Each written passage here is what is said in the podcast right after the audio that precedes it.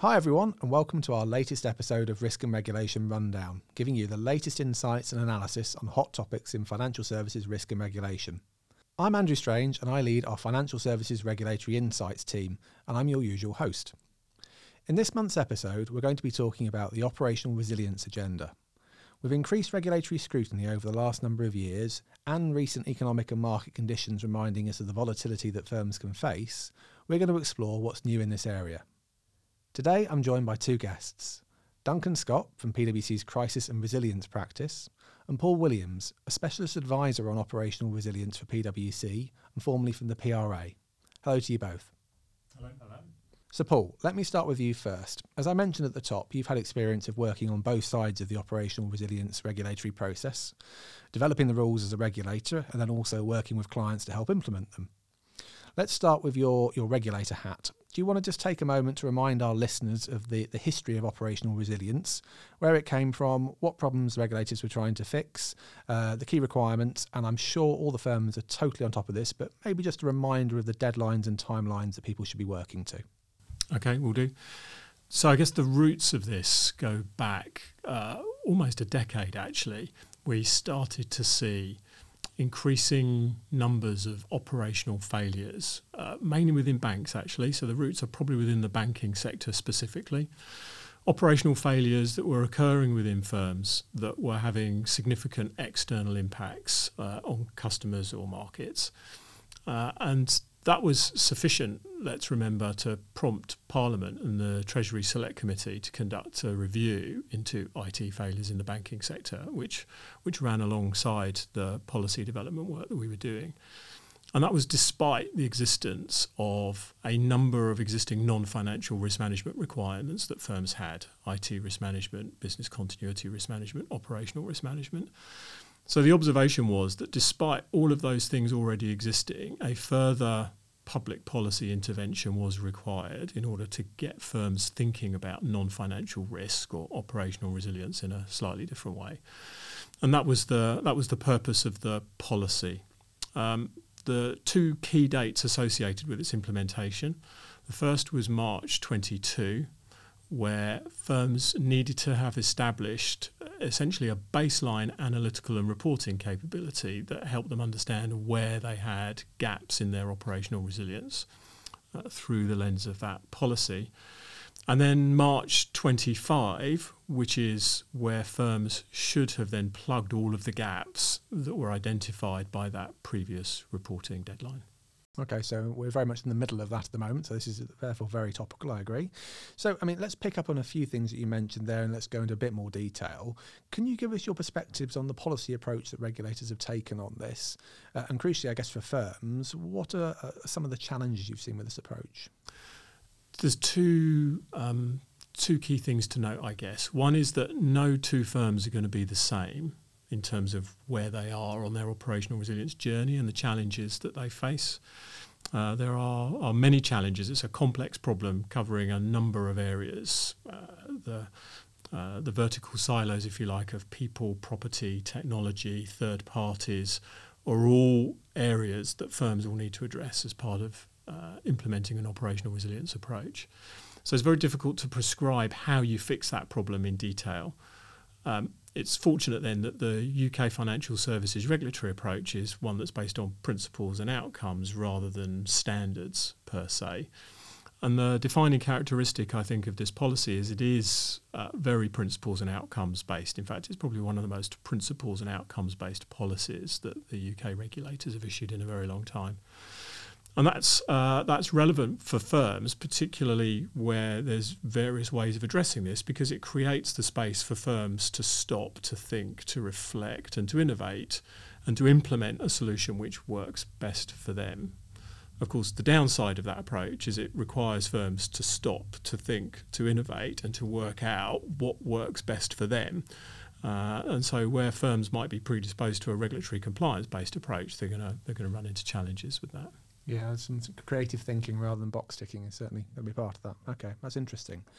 I mean, and clearly at the moment in the current market, we're seeing some volatility. So I think it's pretty obvious that some global events and crises um, are making life pretty challenging for firms. Duncan, what is it about the nature of the environment right now that makes it even more disruptive and therefore crucial that firms embrace operational resilience? Well, I think you've started to make the point there already, Andrew. It's it's a really disrupted time at the moment, and this comes from someone who started their career at the pop of the uh, dot com bubble, lived through the financial crisis, and it's your fault now, then. not specifically my fault, but I, have seen quite a lot over the years. Um, and looking at the last five or six years, I would say I haven't seen this level of disruption in the previous 14, 15. So, as you mentioned, we've had the likes of uh, Brexit, we've had the, to deal with COVID, the geopolitical issues of late, and then the market volatility of right now all of those things mean that firms have to be agile and they need to be resilient. So, taking practical approaches to it is all important because it's a practical problem that needs solving. So, I mean, bringing that a little further to life and having conversations earlier this year with a lot of firms who are seeking to understand the impacts of geopolitical change and, and, and volatility, actually relatively few, perhaps the minority of firms, were using what they'd created and were starting to build around resilience to address those points. And that's something that needs to change. So, as, as you asked the question, it is a really volatile time, which brings even more emphasis on the need to be resilient. Okay. Uh, and clearly, you've been talking to lots of our, our, clients about this topic. I know you've been helping lots of our clients with it. W- what are you seeing from firms to date in, in responding to those regulatory requirements? And what are, are some of the areas of challenge that, that our firms have experienced, thinking particularly about some of those deadlines maybe that Paul, Paul mentioned?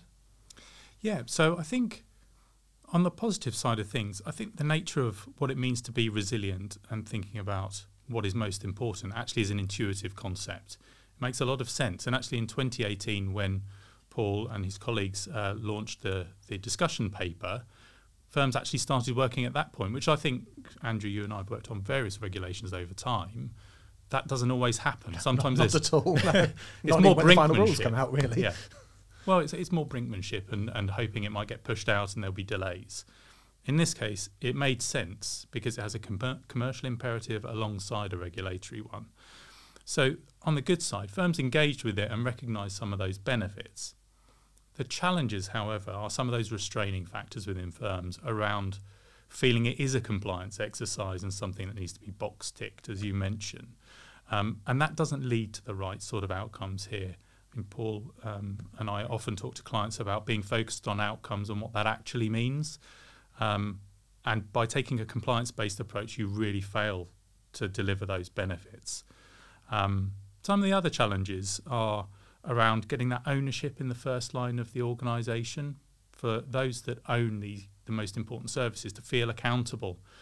Um, the challenge there is that they're revenue generating, they're focused on developing the organisation, and actually the operational delivery has largely been a shared responsibility. It remains shared, but there's a focal point for it now, and that's one of the changes um, that exists.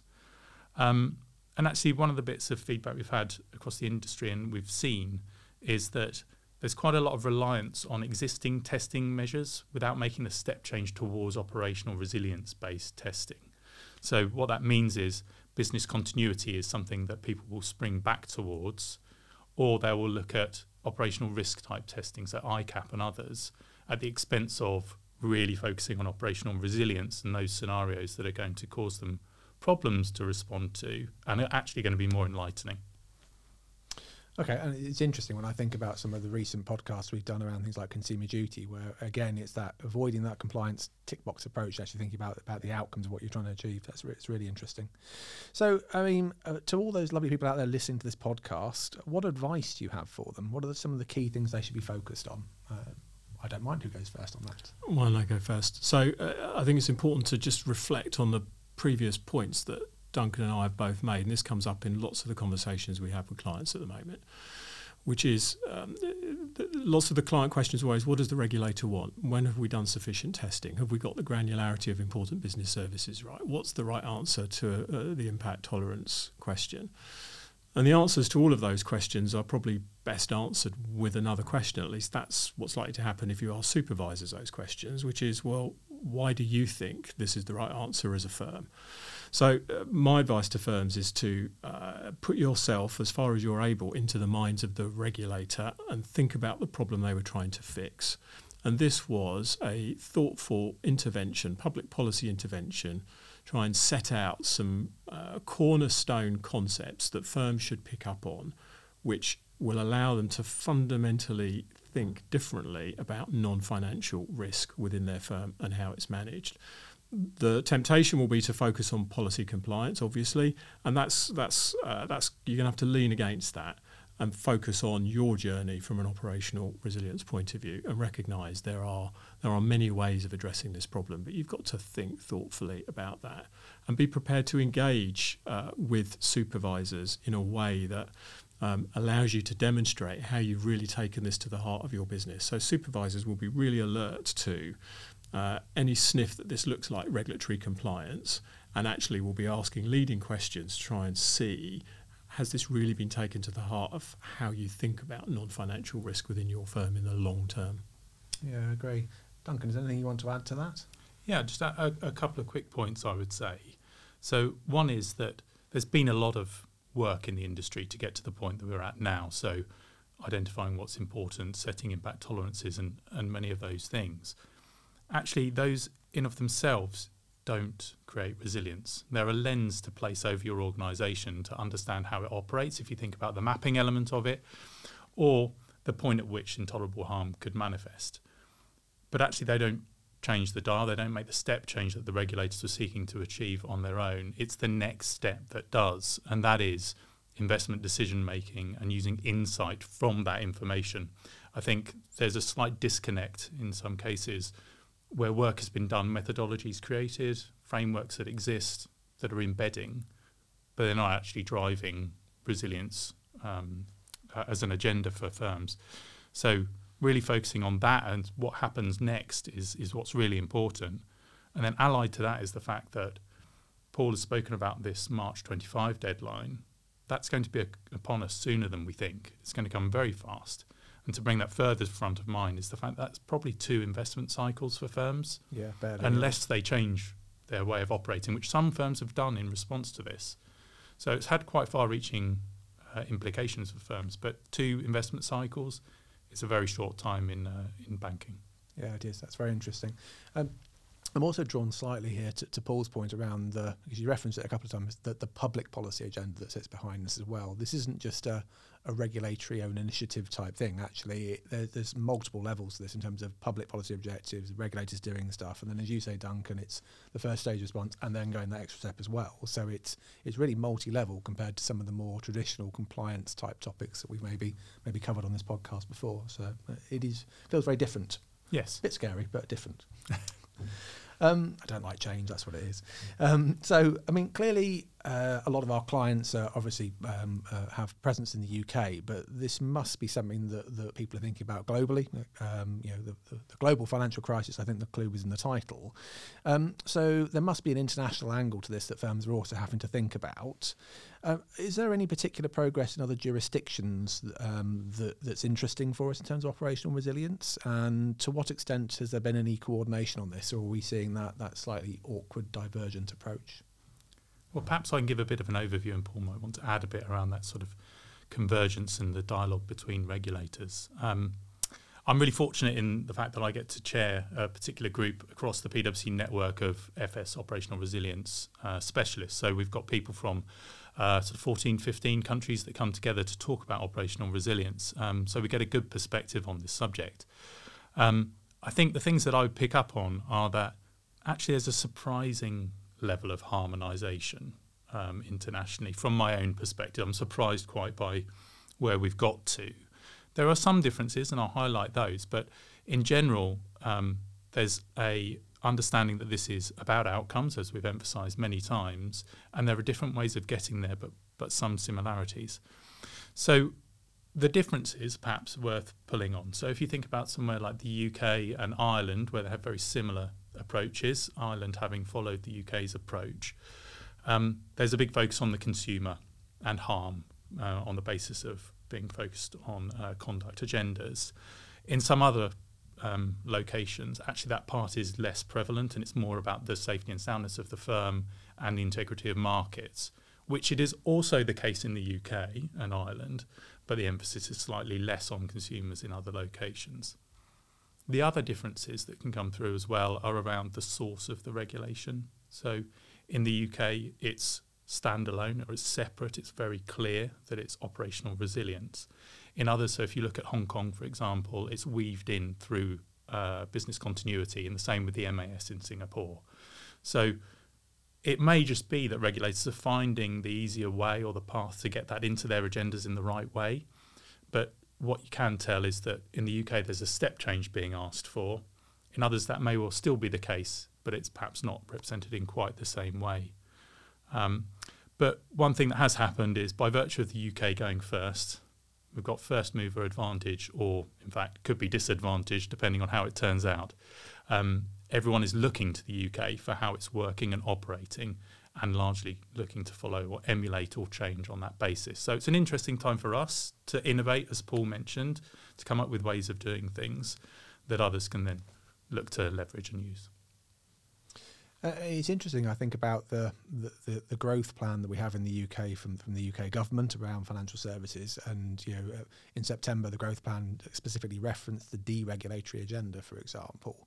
Th- this doesn't feel like something where where deregulation is going to be part of the answer, though. You know, we're ahead of the curve. Where, you know, actually, the safety and soundness of our market gives us a competitive advantage, and therefore, it's it's going to remain important, if not, be more important actually over time. I think as you as you express, expressed it, Andrew, um, the way we tend to look at this is that operational resilience isn't just its own specific regulation there to be ticked off. It is more like a wave of regulation. So if you were to go back to the financial crisis, the response was capital and liquidity based prudential regulation. Then, as the regulators decoupled, there was a strong consumer agenda. Now we're moving into the operational phase. So it's at that level that the regulation offer, you know, operates um, rather than at a specific, um, you need to tick this one off. The strength of the regulation, I think, lies in its simplicity, and there's a there's a level of deceptive simplicity about it, and that's why I think there's a high degree of international coordination or consensus around operational resilience policy. Lots of jurisdictions will have their own business case, if you like. They won't all have experienced the UK's banking technology resilience issues, perhaps. Um, but the the, print, the policy requirements of identify what you care most about, know how much disruption you could absorb, test that, change it, retest from it. It's all it's all bit motherhood and apple pie, isn't it? So it's very difficult to look at that and say, well, that's a bad thing to do. Mm. Uh, and therefore, I think that's why you, it's, it's easy to get international consensus. The devil's in the detail around how you actually implement that on a, on a jurisdictional basis. Um, and whilst you might see uh, variations in how those requirements are articulated across jurisdictions, that will typically be either a product of the journey that those jurisdictions have been on and how hard the resilience business case is biting, um, or the, uh, the, the objectives, the statutory objectives that are driving those regulatory agendas and how they need to articulate them. So if you compare the UK's operational resilience policy requirements with the Basel requirements, for example, which were very close together in terms of their implementation, there's nothing in the Basel requirement that uh, contradicts what's in the UK uh, requirement, but they are articulated in a in a quite different way yeah. relative to that. Yeah. Okay. Um, and we, we we see that from international bodies versus uh, domestic regulators and European regulators and things in other areas too. Okay. Interesting. I mean, uh, so clearly a lot's already happened in this space in terms of regulation. Um, I was thinking back, there was a paper we produced around impact tolerances, which feels like was about 200 years ago, but probably only a few years ago. Um, we've talked about the, the 2022 deadline and obviously the 2025 deadline coming up. But what else is happening? I mean, what's what's the next couple of years look like in terms of regulation, uh, and what should we expect to see from UK regulators? Uh, two things come to mind from my point of view. One is already visible. There's an active discussion paper on critical third parties, yeah.